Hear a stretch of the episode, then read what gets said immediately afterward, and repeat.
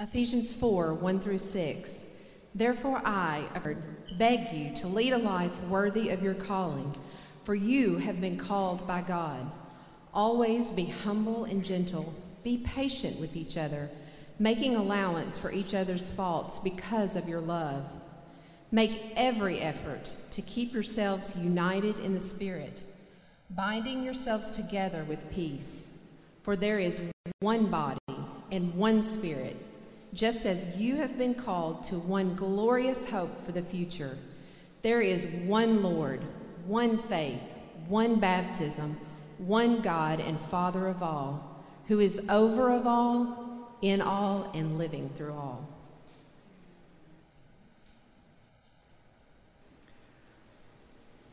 We are studying for a period of time from the book of Ephesians. We're talking about new life.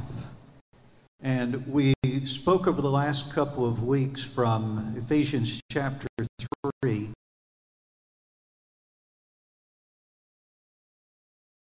Jesus Christ of both Jews and Gentiles. Now, we may not be able to identify with that, but one of the things we can identify as we look around the room, we can see people from different backgrounds.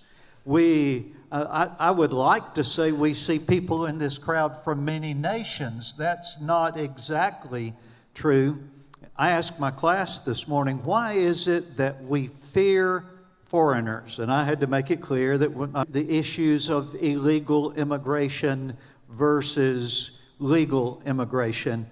I did not say this to the class, and I don't mean to embarrass him, but I remember the shout of joy that we had and the applause that we had for Deepak when he got his naturalization. Here's somebody in our midst who went. I, I, I, suspect that Deepak could teach a lot of us what the Constitution says and what the amendments are about because he had to learn all of that as a foreigner coming into the country. And, and we need to be careful about being fearful of people who are different from us. That contradicts our Christian testimony. And what I want to talk with you about this morning is live like you mean it. Live like you mean it. Paul said, by inspiration of God, walk worthy in the vocation to which you've been called. Whatever position that is, whatever ministry that is, because of your calling from God and what He has done in your life, walk worthy of that calling. And I thought, well, maybe people have trouble understanding what that means. And so I just changed it. This is what it really means live like you mean it.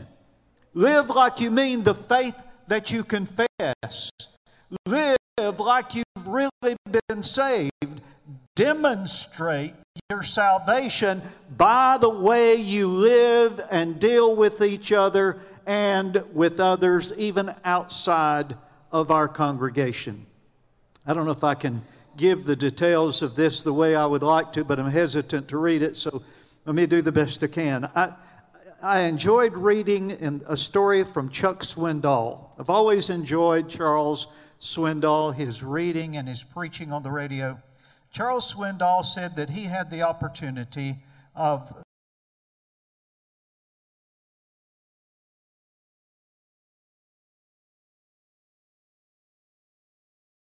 but he was the most famous coach uh, of the Dallas Cowboys, maybe one of the most famous coaches in NFL history, and he was a Christian and he lived a testimony of a Christian life.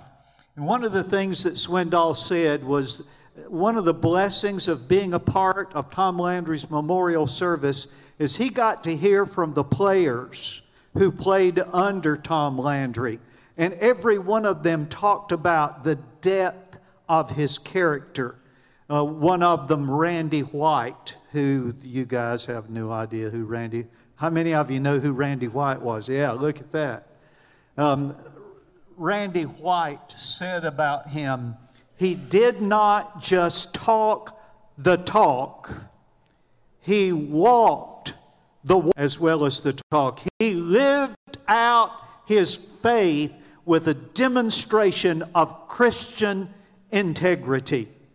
Now, our problem with that is that it's a church. Some, somebody said church would be great if it wasn't for the people. That may have been a pastor who said that.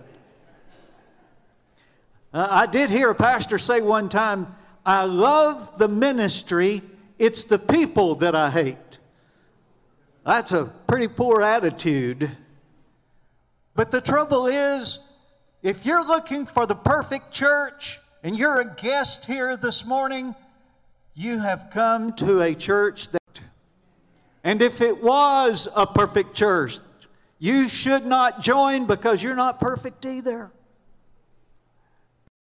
So we have trouble getting along.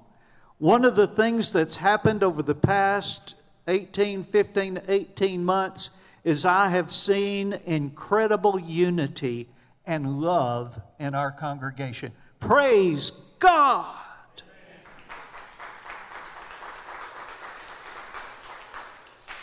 But one of the problems with this, and we talked about this in my Sunday school class, and I don't remember who it, yeah, I do. Delane said it. You don't appreciate freedom unless you've been without it. Who was it? Corey said it. Thank you. Give credit where credit's due. I ought to make him say it because I think I just blew it, but I don't think I said it exactly right.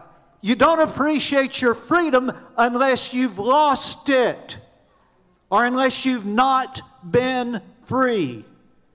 And I think it's easy to forget how it was when we didn't have unity.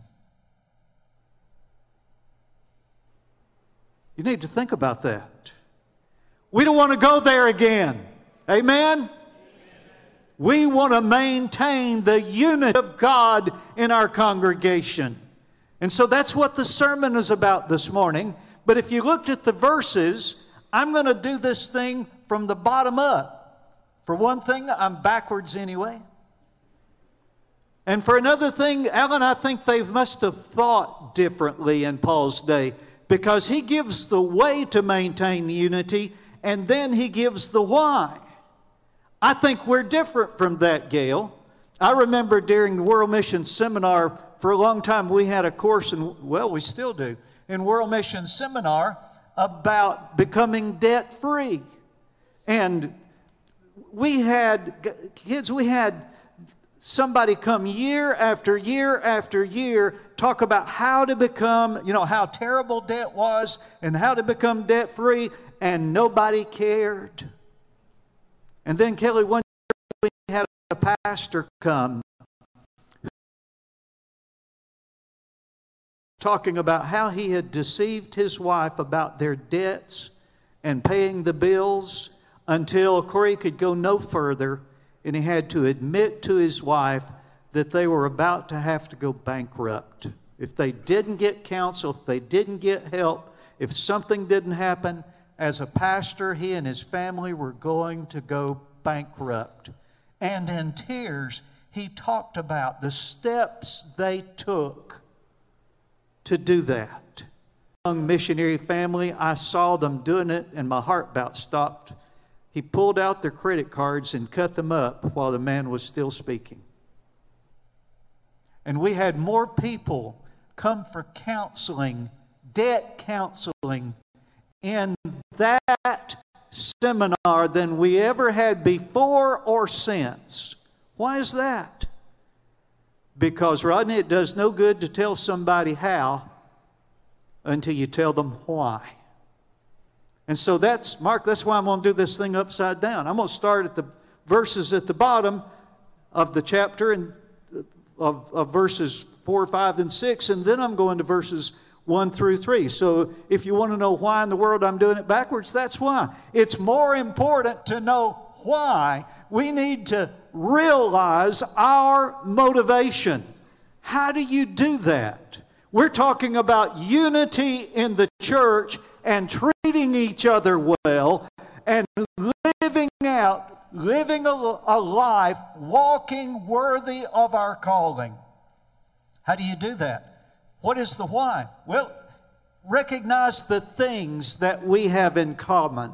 For there is one body, one spirit, just as you have been called to one glorious hope for the future. There is one Lord, one faith, one baptism, one God and Father of all, who is over all and in all and living through all. Now understand, there was in the church at Ephesus a mixture of people of many nations. And the two main classifications were Jews and non Jews. And there was a struggle for the Jews to get along with the non Jews. You ought to be able to understand that. The United States of America is more divided in this day than at any day in its history, or at least since the Civil War. And that's wrong. We have more in common than we have in difference. The same thing is true in the congregation. It's easy for a congregation to become divided, whether it's over music, whether it's over doctrine, whether it's over person. Most of the time, it's just preferences. I like it this way, you like it that way. You don't like the way my hair looks, and in that we are united. I don't like it either. I liked it when I had some. But it's preferences or it's differences that we can do nothing about. And what we need to focus on are the things that we have in common. He says, one body. Understand that he's talking about the church body, he's talking about the fellowship. Now, there are different terms that are used for church. There's a fellowship of believers. We members of the body together, and that means that refers to Charles, every local church, a body of believers, a body of Christ. Some people call it an assembly, and that is exactly what the Greek word for church means. Some people call it a fellowship. And we do fellowship together. We have things in common. A popular term this day, in these days, is faith community. I have a little problem with that because when people say that, some people mean that it is just a group of believers that comes together. And a church is a lot more than that. A church always requires a committed membership. In a Baptist church, you can be a visitor for all your life and never be a member. In churches today, they don't have membership rolls. If you're not a Baptist, you just go and you say, That's my church. And they say, Yeah, you're, you're one of us. We are a community of faith. No, sir. I need you to understand that you are not a part of the church, we welcome you as a guest for as long as you care to be one. But if you're going to be a part of the work of the Lord, you need to be a member of this church. Be a member of the body of Christ. He also talks about one spirit. There's one body and one spirit. One and the same spirit. Don doesn't have a different spirit than I got, any more than he has different blood than runs through my veins. Deepak does not have a different Holy Spirit living in him as a believer because he was Nepalese. It's the same blood in his veins as in mine, and it's the same Spirit of God that moved into his heart the day he got saved. Just because I'm older than you doesn't mean that you have a different spirit than I do. We all share this together. We have in common the indwelling of the same Spirit of God. One Spirit, one hope. For there is one body, one Spirit, just as you've been called to the one glorious hope. That is the hope of the resurrection of the dead and the glorious hope is the hope of the return of Christ. I think three times this past week, somebody said something in a conversation with me about the Lord coming again. I think they're taking the things that are going on around us as a sign of His coming. Amen. And every single time, Tony, that I've had that said, I said, today would be fine with me. Amen. Today would be fine. I don't have to preach the rest of this sermon if the Lord comes. Now, I love, I love my life. I'm not in a hurry to die and go to heaven, but if the Lord should come, that would be glorious. And that is our glorious hope. You have that hope, and you have that hope. You have it. You have it. We all share the same hope of the resurrection of the dead and the glorious return of our Lord and Savior, Jesus Christ. One Spirit, one hope, one Lord. There is one Lord, and that is Jesus Christ. He is my Lord. Is He yours? I was remembering a time that somebody said to me, I'm going to tell your boss. I thought I remembered that, Joyce, this week and laughed. And I thought, I wish I'd said to them, Do you even know him? Are you on speaking terms with my boss? Go ahead and tell him, because I'm pretty sure he's on my side, because I'm on his. One Lord. But understand, there are a lot of people who have been saved, but they have never yet allowed Jesus Christ to be the manager, the Lord, the overseer, the governor, the king, the one who sits on the throne of their life. Let's make that real practical. When you make decisions, do you let Him in on that decision? Or you just ask Him Lord, this is what I'm going to do. Make it work out right. Do you pray about it? Is He the first one that you make a decision about? I guarantee you that if more people in our church were doing that, more of these chairs would be full this morning. Boy, I didn't get an amen to that. Is He Lord? Do you allow Him to make the decisions in your life. I sure hope you're on speaking terms with my boss. Amen. I am. Our motivation. Remember that we're talking about the why, the things that we have in common, and that's why we get along. One faith. There's one Lord, one faith, one baptism. We are gathered here today. I, am sorry. Princess, yes, Catherine, Princess Bride went through my mind. Dearly beloved, we are gathered here today.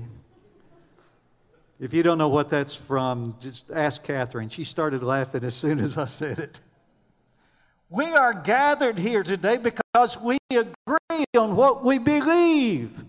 That one faith is not talking about our faith in God, it's talking about the faith Gail, once delivered to the saints, it's talking about what we believe, our system of doctrine. Uh, I hope that nobody says to me leaving the building, like a lady said to one pastor, she said, Pastor, I sure do love your preaching because you don't preach no doctrine nor nothing. What you believe is important. You see, what people see on the outside flows from the inside. What's going on in your heart and your soul works its way out, and our external actions come from what's on the inside. Who's there and what we believe about the God we serve. And your doctrine is important. On the day that God calls me out of here, whether it's through the upper taker or the undertaker or the outer taker. Don't you call a pastor who does not believe Baptist doctrine. Listen to me, I'm a Baptist not because I was raised one, but because I believe the Bible. And I believe that the Baptist church, churches, are more biblical than any other group. And if I didn't believe that, I would be a part of that other group. What you believe is important. And we have a commonality of belief. Now, that only goes so far. I mean, Roger, every one of us has a little bit of difference in what we believe, but we agree on the essentials. Somebody said, Jonathan, if, if every one of us, or, or if two, everything, one of them's redundant. You have to think about that for a minute. We don't agree on every jot and tittle of our doctrine. Uh, some of you believe a little bit differently than I do, but on the basics, on the fundamentals of the faith, we believe that Baptist doctrine is Bible doctrine, and we have that in common. We also have one baptism. There's one Lord, one tism. That baptism, baptism always immersion. And we're talking in that place. You may not think so, but we're talking about water immersion. You see, if a Jew wanted to join the church, he had to be baptized. If a Gentile wanted to join the church, he had to be baptized. In fact, the truth is the only way to get into a Baptist church is through the baptistry. Now, you may have a different picture in your mind of what I mean when I say that, but that's the only way you get into the membership of a Baptist church. Now, if you've been baptized by another Baptist church somewhere, we can receive you because you came in to membership through the baptistry. But if you have never been baptized after salvation, the only way you can get into a Baptist church is being by, by being immersed in water, just as Jesus was, just as the apostles were, just as I was and most of you. One baptism. And it's not different because somebody else did it. It is immersion by water in the name of the Father and of the Son and of the Holy Spirit. One God. One God, and that one God is the Father of all. That's the creation. He is the creator of everything living everything that exists. Well, I'm running out of time. I got to move. That's the why. Here's the what. This is how we treat one another, our manners, how we treat each other. He says, Therefore, I, I a prisoner of, for serving the Lord, beg you to lead a life worthy of your calling, for you have been called by God. Always be humble, gentle, patient with each other, making allowance for each other's faults because of your love. Make every effort to keep yourselves united in the Spirit, binding yourselves together with peace. Now, I think what I'm going to say is evident in that verse. I, I hope I can always say that my, my sermon outline comes from the verse. It's not something imposed on the Scripture, it's something taken from the Scripture. Always be humble. How do we treat each other? With humility. That word humility carries the picture of the slave who kneels down before his master. It is a lowliness of mind. It is not thinking less of yourself so much as it is thinking of yourself less often. That's one of the things that's wrong with our world today. It's me, myself, and I. Me, me, me. You just don't care about me. Me, me, me. We have a problem with ego. Ego means I. It's not thinking less of yourself, it's thinking of yourself less, less often. An humble person thinks of God first and then others and themselves last. Humility, then gentleness. Always be humble and gentle. I, I think that probably King James says meek. It's a kindness, it's a gentleness in how you deal with others. The, there, there are people, I remember a time way back when I first came to Faith Baptist Church. There was someone in the church that when the staff, we were in a staff meeting one day, and somebody came walking by the window. They knocked on the door.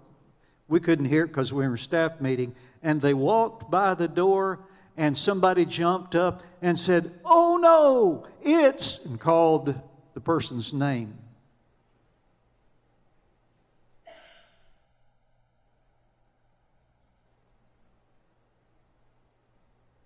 You want to be that kind of person?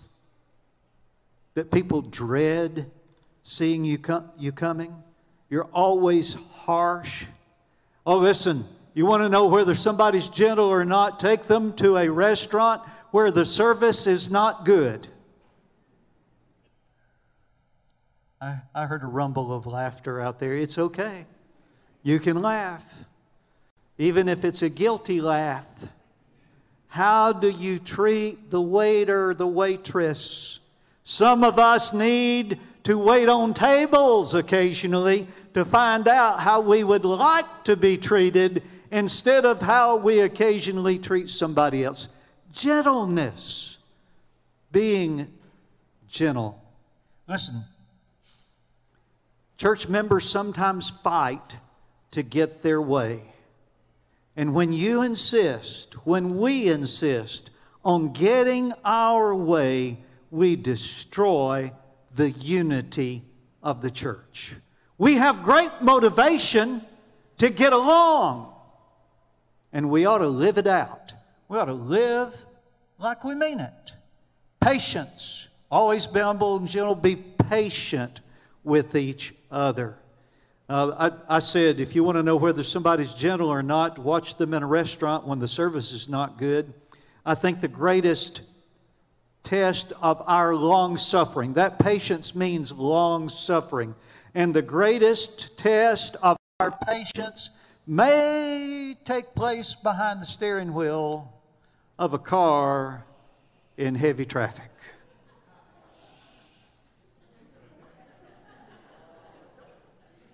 Amen? Preacher, you're meddling now.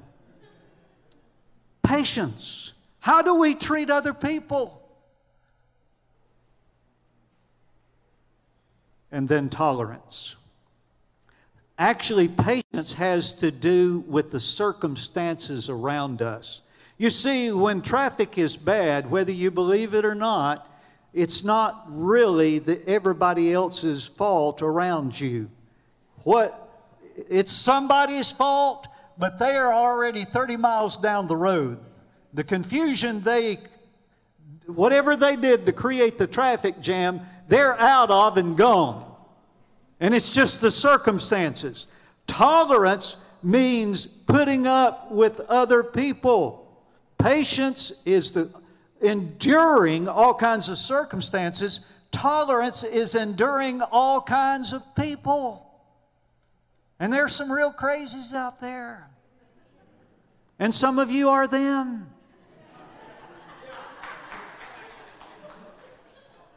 And sometimes I'm the worst. Brenda put her hand over her mouth, keep from saying amen.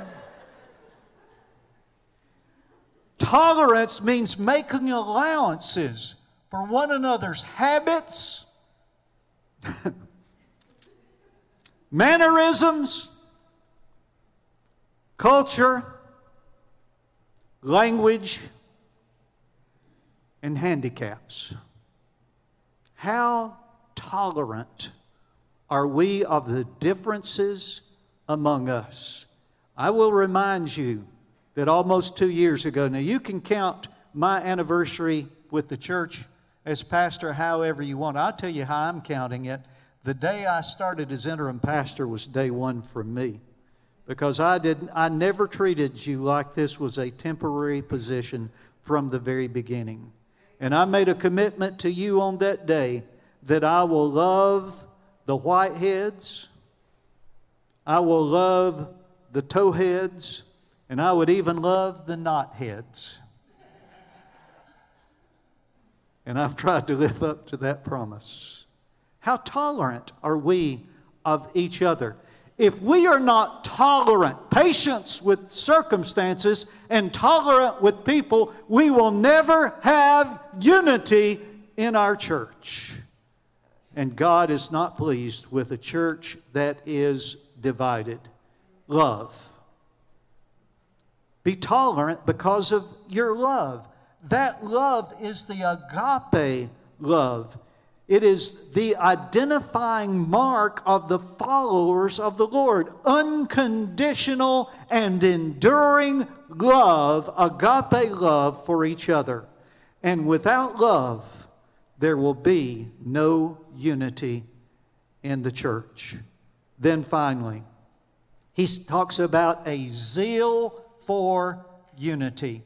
Even with all those other things, if we don't care, Mark, if we're not doing it on purpose, it's not going to happen. Think about that. If we are not seeking unity, we probably won't bother with all the things above that. We have to have a passion for God, a passion for His church, and a passion for unity within the church. May we recognize how much we have in common and love each other and treat each other the way God would have us to treat each other. Listen, we need to live like we mean it. That means we need to walk the walk and not just talk the talk. And we do it Monday through Sunday or Sunday through Saturday, however you want to look at the week, not just in here on Sunday morning. Live worthy of the name by which you've been called. We know why. And Paul told us by the Spirit of God, he told us how. Now, I've enjoyed the laughter this morning, that means a lot.